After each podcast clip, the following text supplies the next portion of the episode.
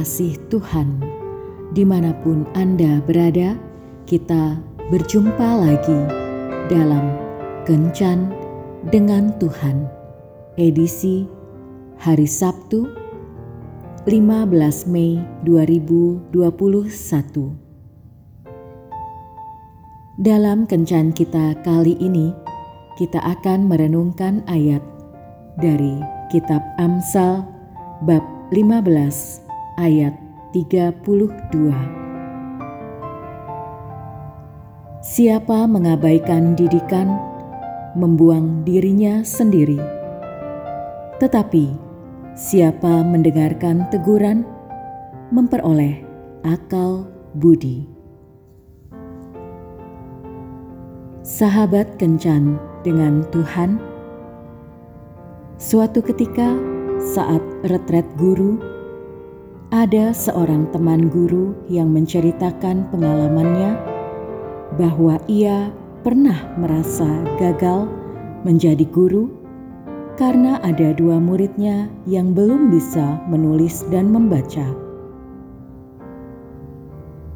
Segala usaha sudah dilakukan, tetapi sungguh sulit untuk membuat murid tersebut bisa menulis dan membaca.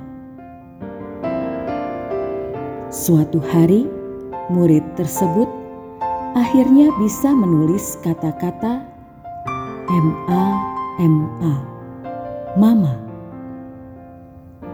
Guru tersebut terharu dan hampir menangis ketika melihat sedikit perkembangan dari muridnya tersebut. Di akhir ceritanya, teman guru tersebut mengatakan bahwa walau ia merasa kesulitan mengajarinya, tetapi ia tahu kalau Tuhan sudah mempercayakan murid itu padanya, maka Tuhan pasti akan memampukannya untuk membuat murid tersebut bisa membaca dan menulis. Seperti sebatang lilin menyala yang memberikan dirinya untuk memberi terang bagi sekitarnya. Maka seorang guru pun memberikan seluruh keberadaan dirinya untuk kebaikan murid-muridnya. Ia harus bisa menguasai kelas dengan sejumlah besar anak dari latar belakang dan karakter berbeda.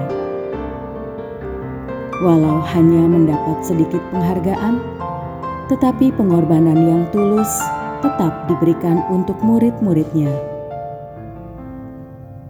Pernahkah kita sebagai orang tua, kakak, adik, atau anak merasa kesulitan untuk mendidik dan memberi pengertian kepada pasangan, anak, kakak, adik, orang tua?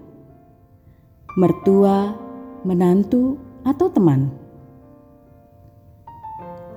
Kalau saat ini kita sungguh merasa kesulitan terhadap mereka, janganlah putus asa.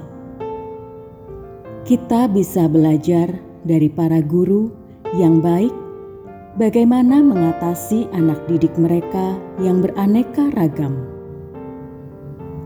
Yesus, Sang Guru sejati, senantiasa akan membantu kita.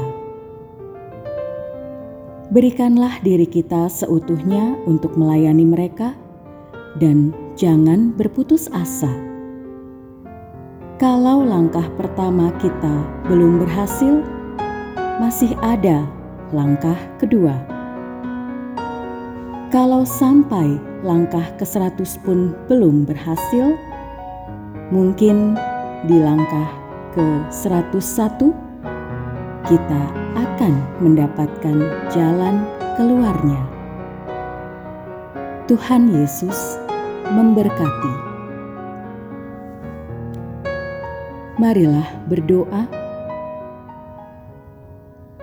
Tuhan Yesus, berikanlah aku semangat yang pantang menyerah dan kesetiaan seperti yang dimiliki para guru, agar aku mampu mendidik dan memberi pengertian kepada orang tua, anak, pasangan, mertua, menantu, teman, dan orang-orang di sekitarku, sehingga mereka bisa berubah menjadi pribadi yang lebih baik dari hari yang lalu. Amin.